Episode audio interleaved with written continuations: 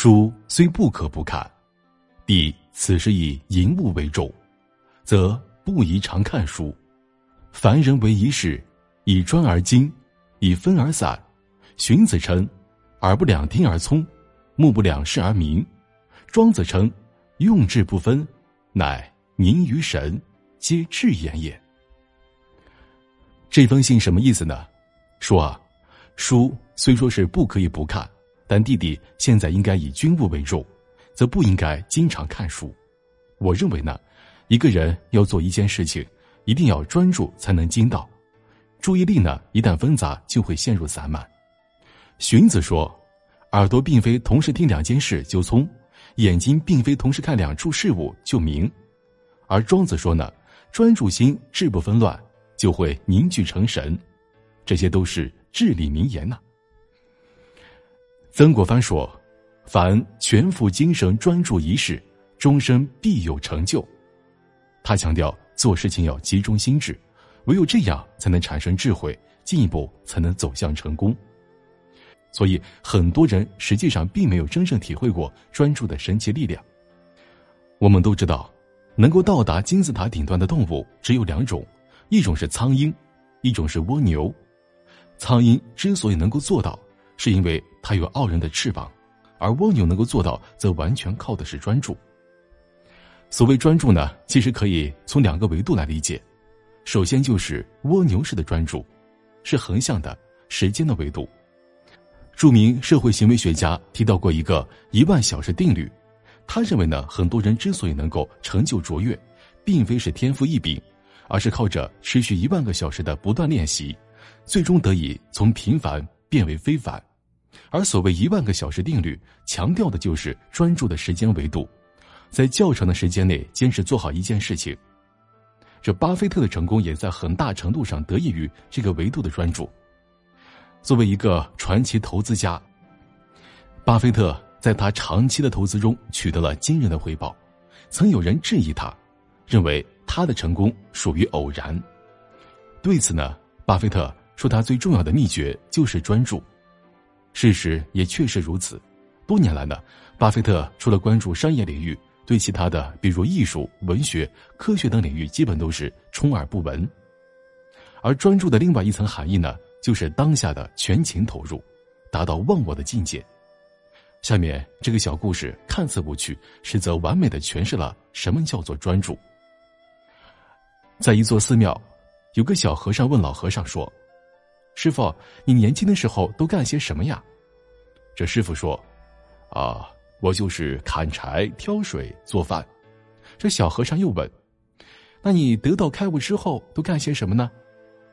师傅笑了笑说：“我还是挑水、砍柴、做饭。”这小和尚是一脸疑惑的，又问的：“那有什么区别呢？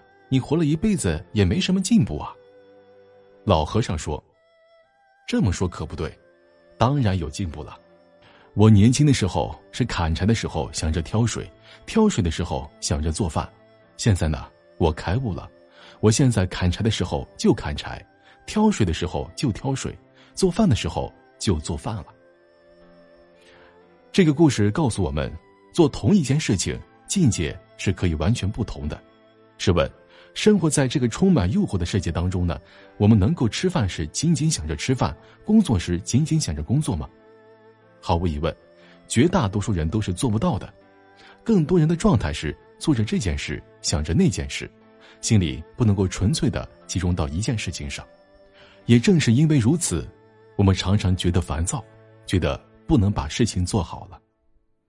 客观的说呢，一个人能否走向成功，决定于很多因素。比如要勤奋，要持之以恒，但专注是一个很重要的前提。如果不能做到专注，再多的努力也会大打折扣的。现在有很多人，即使坐在安静的办公室或者图书馆里，内心依然是躁动不安的，无法集中精神去学习和工作。长此以往，表面上看他们的确付出了很多努力，但实际上他们付出的不过是时间罢了。彪炳史册的物理学家安培，原本也只是一个普通的物理学研究员，他何以跨越普通到非凡的鸿沟呢？就是因为他的专注。据说有一个傍晚，安培在街上散步，脑子里忽然想到一个问题，正好看到前面有一个黑板，走过去就开始运算。可是不知道怎么回事黑板动了起来，他呢，竟然跟着黑板一直往前走，直到黑板越走越快，终于跟不上了。原来呢，这根本不是黑板，而是一辆小货车的车厢。我们在追求梦想的道路上呢。如果也能拥有一份这样的专注，何愁不能成功呢？成功没有偶然，每个人的成功都有自己的理由，而很多失败的人呢，并不是他们不够聪明，也不是他们不够努力，而是朝三暮四，不能够专注的做好一件事情。试想一下，一个人围着一件事情转，最后全世界可能都会围着他转；而一个人呢，围着全世界转。最后，全世界可能都会抛弃他。曹雪芹一辈子就写了一本《红楼梦》，可是他呢，名扬千古。想想现在很多所谓的作家，书是一本接着一本的出版，全是为了迎合热点。可是真正能够流传下去的好书有吗？人的精力是有限的，智慧也是有限的，人只能善于做减法，选择好自己的方向，专注的、持之以恒的做下去，才能够真正的。有所作为。